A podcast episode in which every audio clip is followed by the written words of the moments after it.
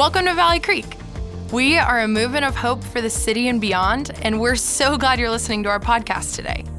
Whatever platform you're on, hit the subscribe or follow button so you get notified each week when a new message releases. Also, check out Valley Creek Plus for the latest resources to help you as you follow Jesus. And we'd love to stay connected with you. You can find us on your favorite social media platform or on valleycreek.org. Now, let's join with all our campuses as we jump into our message today. All right, well, hey, everybody, welcome to Valley Creek. Hey, it is so good to be with you today. In fact, wherever you're at, why don't you join me as we welcome in all of our campuses together? My name's Dave. I actually get to serve here as our next gen pastor. And come on, isn't it great to see how God is moving in our young adults in the next gen of this church? See, I love that we are a next gen church. Okay, we've been in a series called 60 Days of Family, where we are learning all about what healthy family looks like. And hey, I don't know about you, but this has felt like a timely series, right? See, in a lot of ways, this is one of those series that we like to call a by faith series. And the reason I say that is I don't think there's anyone here who would say that they're like perfectly content with where their family is at. See, I think we know it, right? Family could be hard. But at the same time, I, I think in this series, we're, we're beginning to see that family truly is a gift from God. Yeah. See, I think we're learning that family was created by God, that it's important to God. And, and we're starting to see that when we do family God's way, that there's life in it. So, if it's okay, what I'd like to do is I'd like to just kind of jump right in today. And I actually would like to start with the story. And, see, this is a story of what I would say is one of the more dysfunctional families in the Bible. And, and, you can say that's actually even saying something, because if you haven't noticed, there's a few dysfunctional families in the Bible. But the story I'm talking about is the story of Eli and his two sons. See, Eli, he was a, a high priest. He was actually one of the last in the line of judges that led Israel back in the days of the Old Testament. And, and if you know his story at all, you probably associate him with Samuel. See, he's the one who brought in Samuel when he was young, he raised him fact, he was the one that Samuel kept waking up in the middle of the night when Samuel was learning to hear God's voice. But see, I think what we tend to forget is that Eli had two other sons of his own, Hophni and Phinehas. And besides maybe being two of the better names in the Bible, see, what we learned about Hophni and Phinehas is that they were supposed to be the ones that would actually carry on Eli's priestly line. The only problem with that, though, the Bible teaches us that they were both wicked men. See, the, the Bible teaches us that they would actually take advantage of like their priestly position and they would do things like commit adultery and, and rob from people. And here's the thing it, it tells us that Eli, their father, he knew it. See, at one point, Eli even rebuked them for it, but it says that he never went so far to take any kind of action to stop them. And, and because of that, it was actually prophesied that not only would Eli lose both of his sons, but that his entire family would be cut off from the priesthood forever. And just to kind of summarize the rest of the story, we learned that sure enough, one day that prophecy comes true. Uh, we learned that Israel is defeated in battle. As part of that battle, both Hophni and Phinehas are killed. And it says that when Eli heard the news, that he actually fell out of his chair, he broke his neck, and he died. okay, so, so first thought. First thought is this basically, don't lean back in your chair. and second, if that's not a dysfunctional family, see, I don't know what is. And you might ask, like, why are we starting with that story? Well, let me, let me tell you.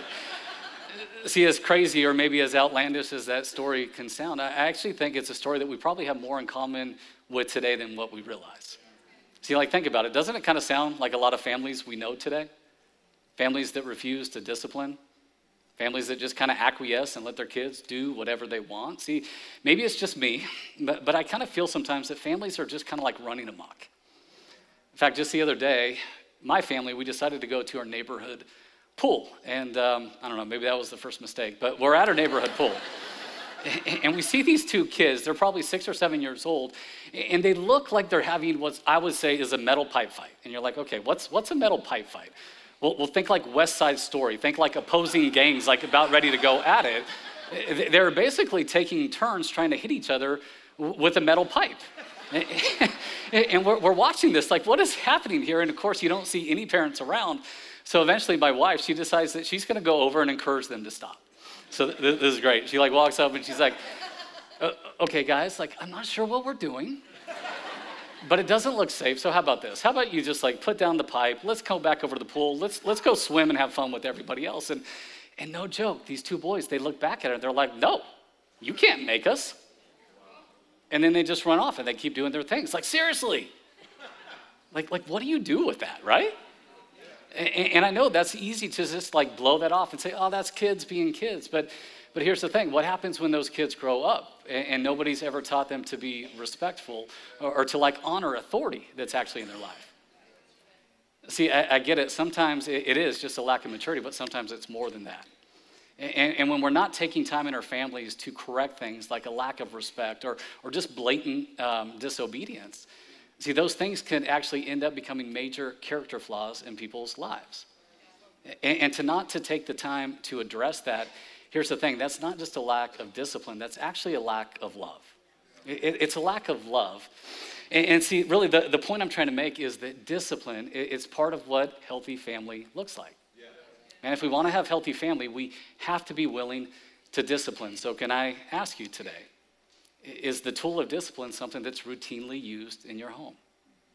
Right? Is it even part uh, of what you would say is essential for a healthy family? Because here's why See, the Lord disciplines those he loves. And, and, catch what this is saying. Basically, this is saying that discipline is an expression of love. To, to love is to discipline, to discipline is to love. Catch that. Love is discipline, discipline is love. See, when it comes to families, I think there's actually very few topics that are more likely to get a reaction than the topic of discipline. In fact, the moment I said the word, I'm sure I lost a, a lot of you that are here today because, see, our, our view of discipline is broken. I don't think we often see it as love. See, the reality is it's, it's probably one of those things that we really just don't know what to do with, and that's for good reason. Like, discipline's hard, right? It's tough, it takes time, it takes energy, it takes effort. I think a lot of times when we're having to discipline, uh, we, we could sense that the stakes, they're high. There's certainly no shortage of opinion uh, on how to do it right In fact, if I asked 100 people here like their thoughts on discipline, I'm sure I'd get 100 different responses. The, the truth is, though, we've been conditioned to see it as a negative, and I think that's because rarely is it done well. See, but here's the thing I think because we, we've had these negative experiences with being disciplined, rarely is it actually used in family today. And here's the thing not using the tool of discipline, man, it's about the same as straight up misusing it. See, like both abuse and neglect are both harmful. And that's because Scripture tells us that the heart is deceitful above all things. See, basically, what that means is if we're left to ourselves, then we're going to make poor decisions in life, right? We're, we're going to be more likely to do like harmful and dangerous things, kind of like trying to hit each other with a metal pipe. we're going to be more prone to things like entitlement. We're not going to develop the internal disciplines that are just necessary for life. And I think because of that, we start to see that like our relationships suffer, and we're more likely to live a life that's full of regret. So, how about this? How about today, instead of just allowing the world or maybe even our past experiences to shape our views on discipline? Uh, like, how about today we just truly look to like seek first His kingdom and, and allow the Word of God to define what discipline should look like in our life. In fact, even right now, I just say, like, Holy Spirit, and we just choose to surrender this time to you today.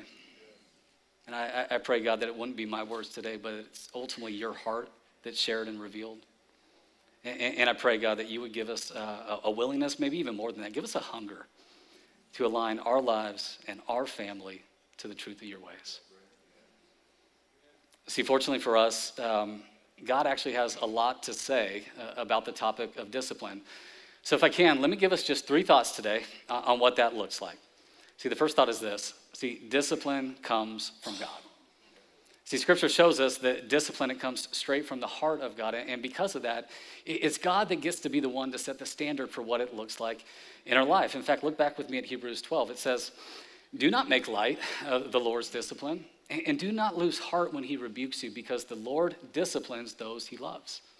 It goes on to say, For what son is not disciplined by his father? If you're not disciplined and everyone undergoes discipline, then you are illegitimate children and not true sons.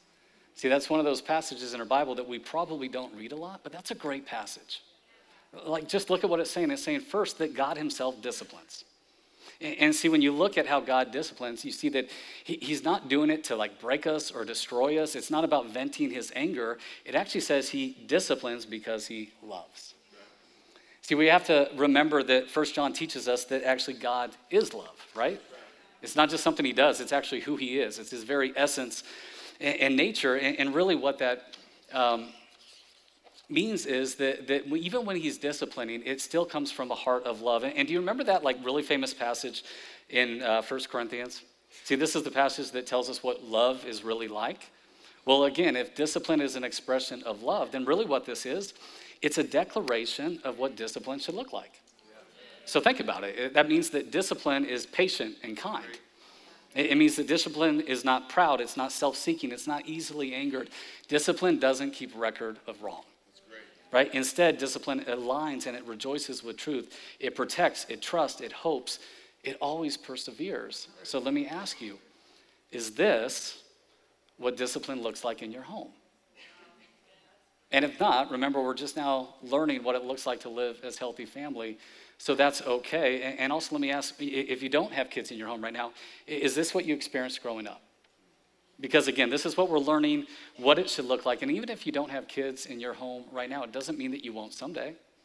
Right? It doesn't mean that you don't have uh, grandchildren. It doesn't mean that there's not someone in your life that you can encourage towards this. The, the point is, discipline is for all of us. This message is for all of us.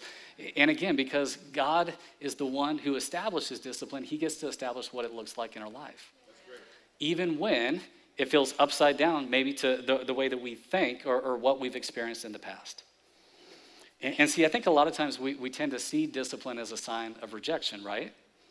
But, but really, it's meant to be a sign of acceptance. In fact, look back with me at Hebrews 12. See, it says, if you're not disciplined, then you're illegitimate children and not true sons. So, in other words, the fact that God is willing to take the time to discipline us, it's actually proof that He's treating us like sons, like His beloved children. So, it's not a sign of rejection, it's actually proof that we belong.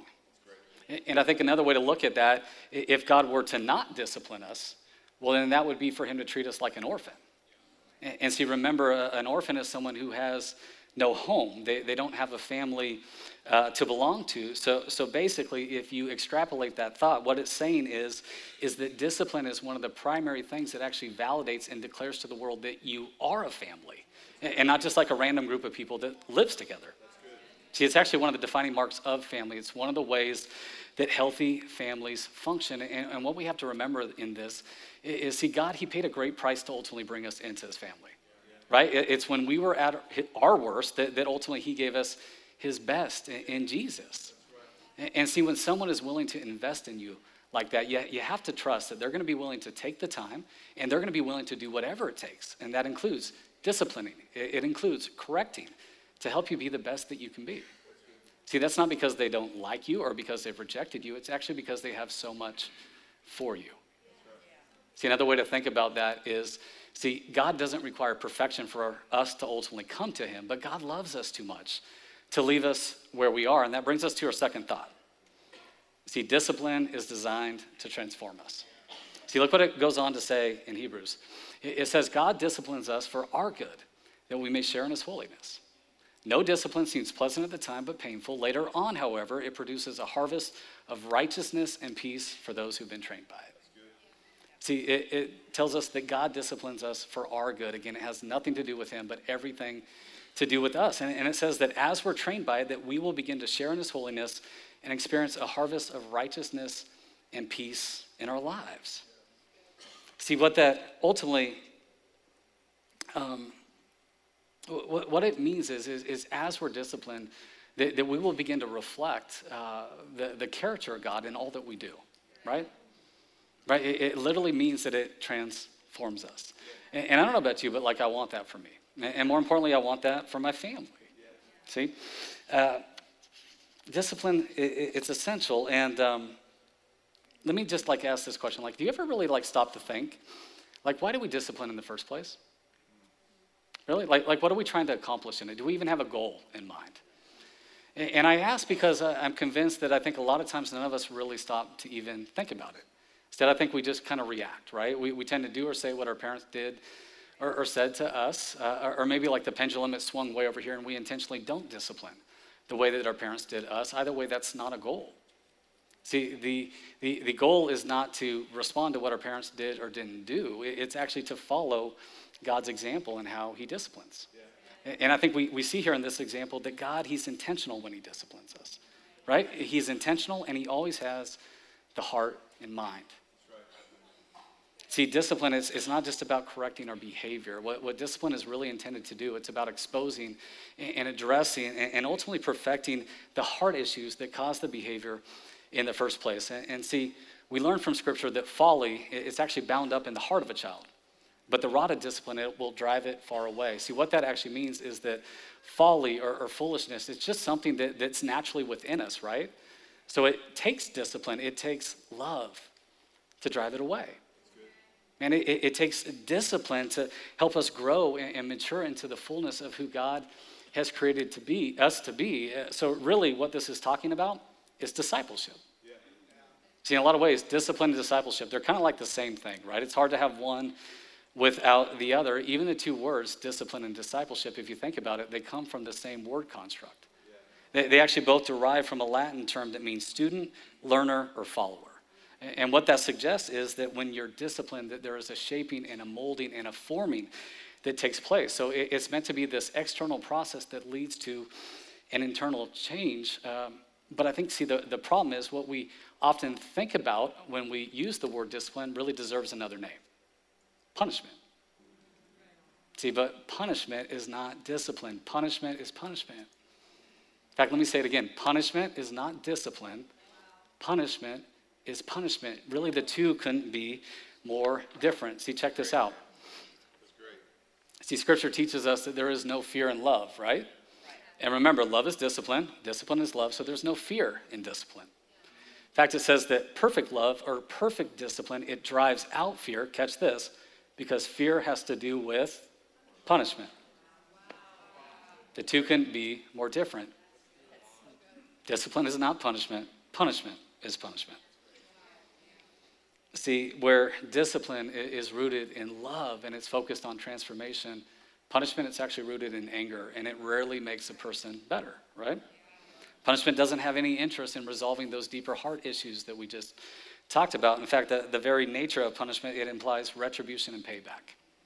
It, it's about seeking to even the score with whoever we think has wronged us. And, and that's why the message of punishment, it's if you don't obey me, well, then I'm going to make you pay for it.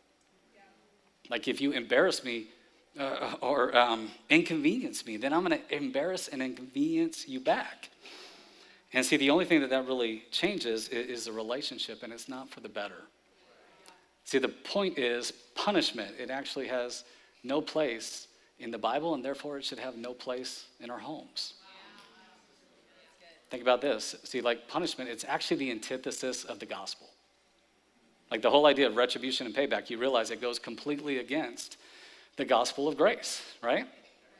In fact, the, the idea of punishment in the Bible, um, it, it, has to do with God's wrath. But, but we have to remember that God's wrath, it's been satisfied in full in Jesus.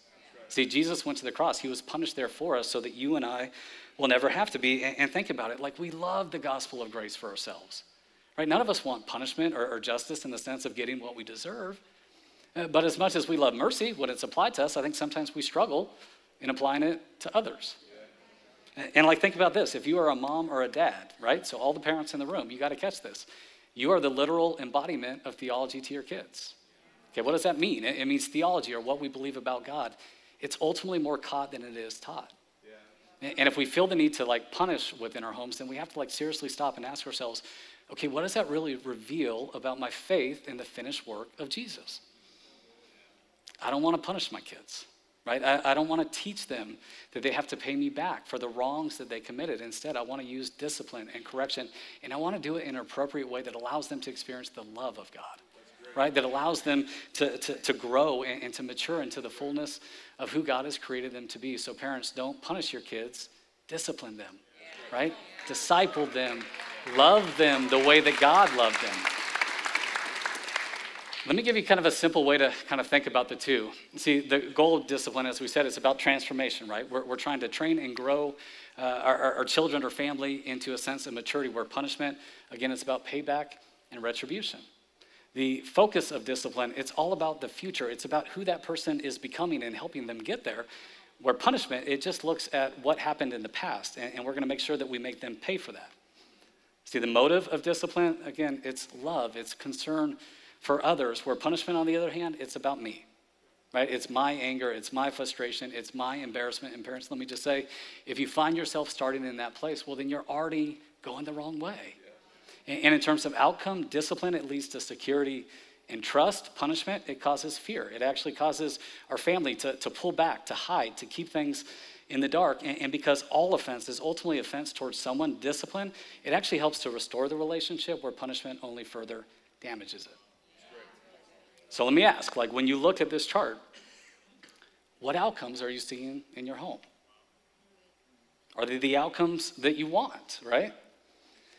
And, and for parents, maybe a, another question to ask yourself is like, what's your parenting style?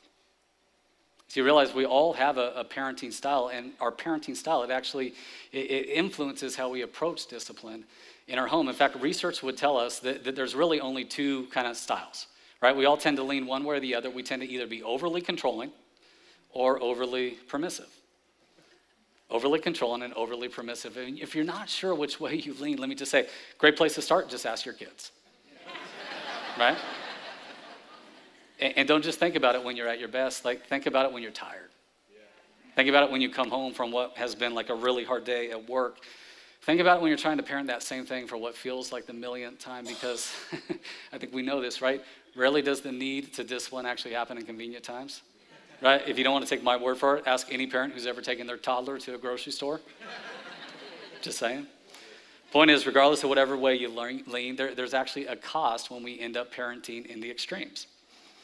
And see, if your tendency is to be over controlling, I think a lot of times that's a result of not being disciplined when we were young, right? And because of that, we're trying to prevent our kids from repeating some of the same mistakes that we made. Like, I get that. I, I, think that's noble, and I would even say it's healthy and good to have rules and, and boundaries in place.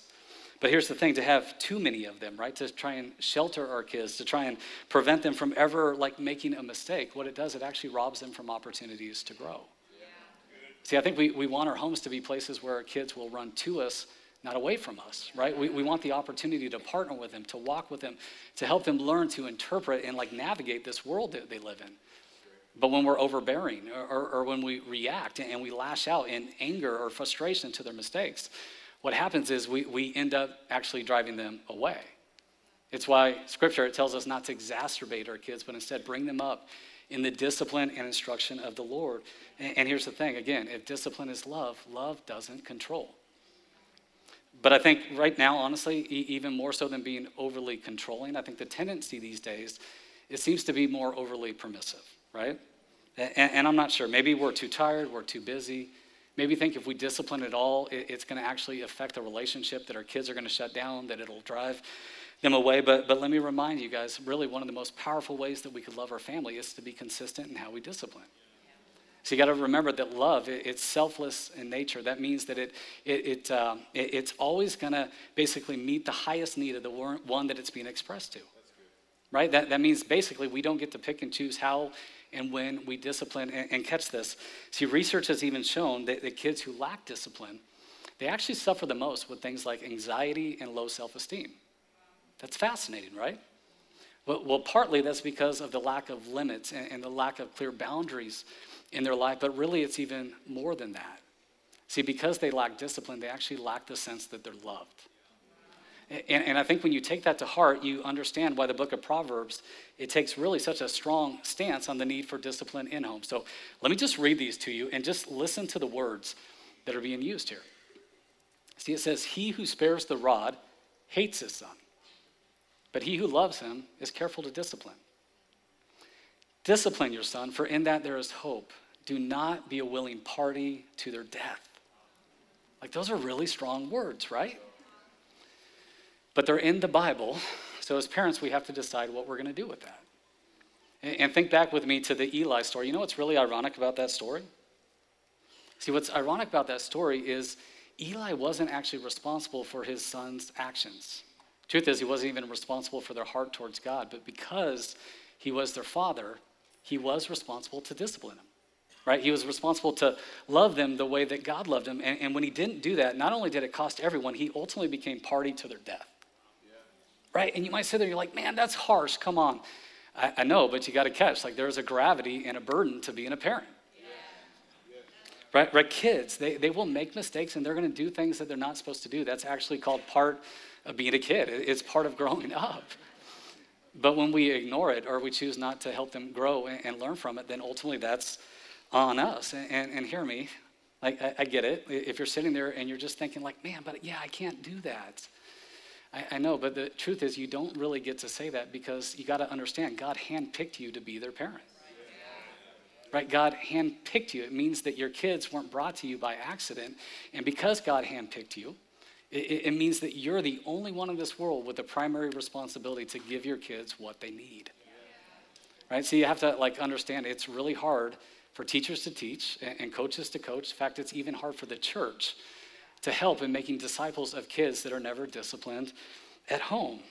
See, love doesn't control, but nor is it permissive. And again, just let me remind you like, God chose you, He picked you, right? That means He believes in you. It means that He's placed His Spirit within you, and He is going to give you everything that you need to parent them and to discipline them in love. Okay, so that was kind of the hard part. So if we got that, we're going to kind of keep moving on. Let me see if I can't just pull this together real quick. See, so far we've said that discipline comes from God, that discipline is designed to transform us. Our, our final thought is this. See, discipline involves both words and actions. See, our passage in Hebrews, it, it uses two words the words discipline and rebuke. And, and really, when you look back at it in the Old Testament, we learned that the word discipline, uh, it comes from a word uh, that basically uh, implies God's actions. Think specifically actions that bind, restrain, that, that kind of moderate what somebody can or can't do. In other words, think consequences. And then the word rebuke, it, it actually refers to God's words, specifically words of warning or correction. So God uses both words and actions, right? Consequences and correction. And in the case of God, really his words are his actions, right? They're, they're, they're one and the same. It's why in Genesis 1, when God said, let there be light, there was light. He didn't have to say it and then proceed to do it. The words themselves, they brought forth the action that he desired. But, but in our case, we really do need both. See, again, think of Eli. It wasn't that he didn't rebuke his kids, he did.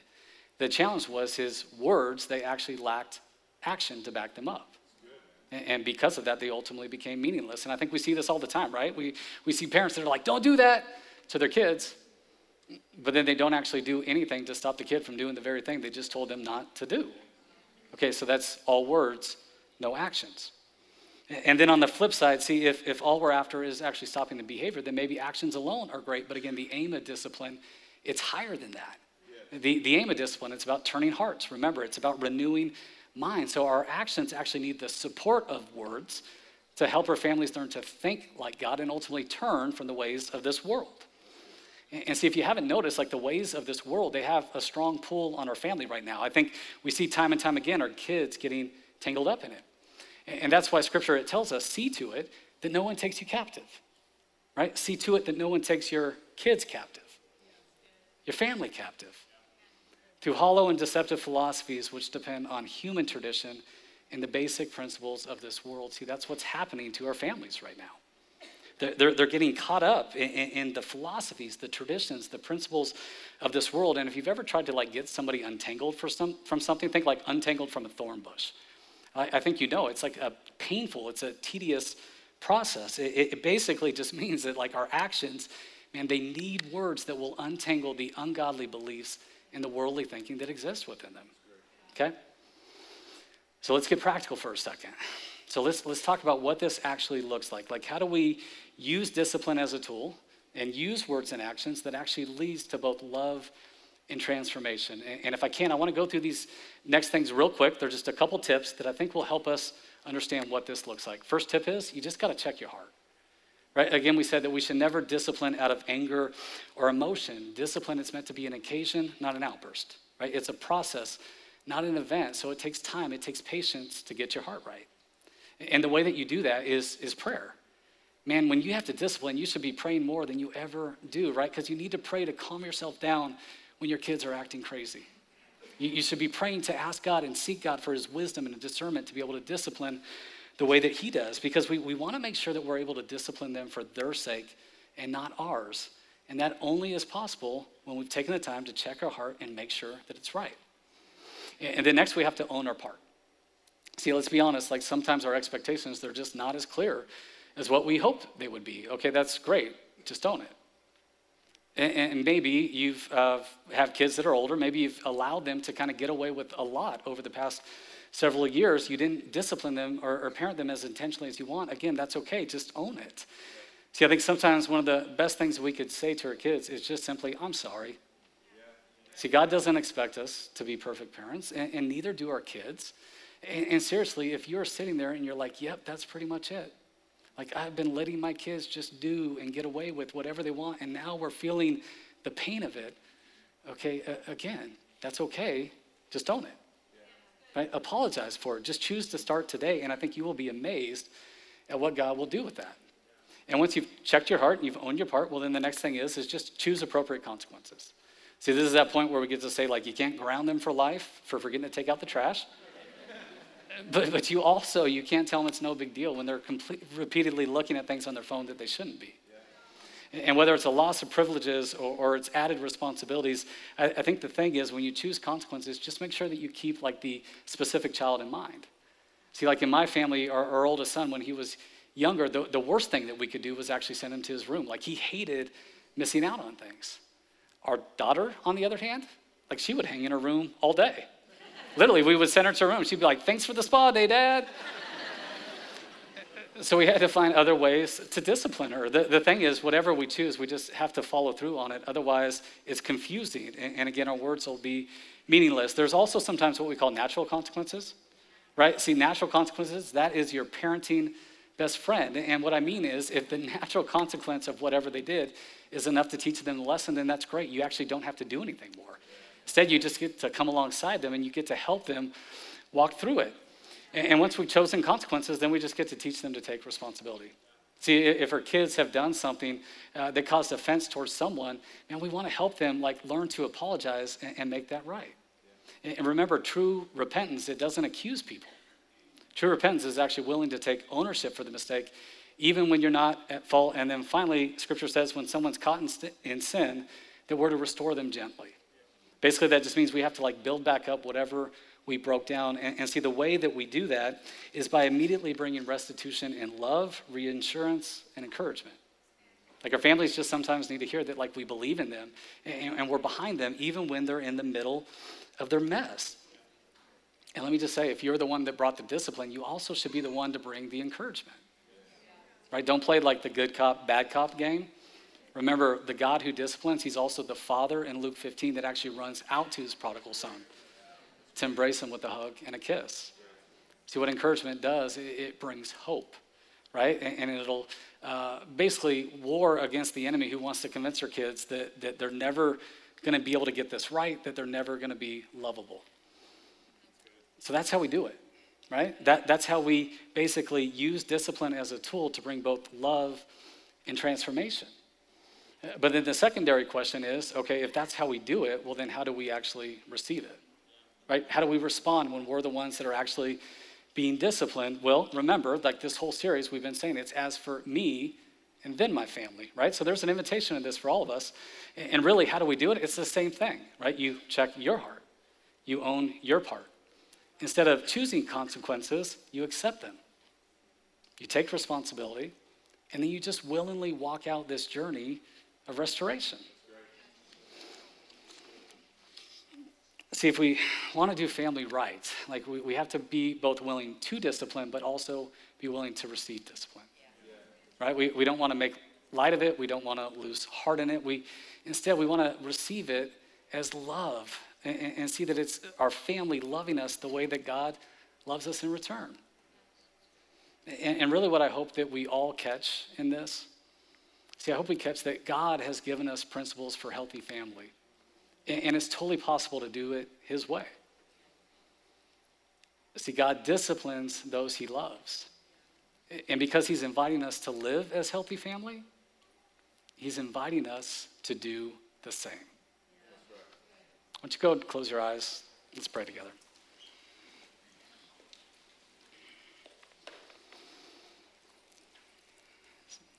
And so, what does God want to say to you about this topic? See, it's a big topic, it's a heavy principle. We acknowledge that. But it's also God's goodness for our life. So, again, what, what does God want to say?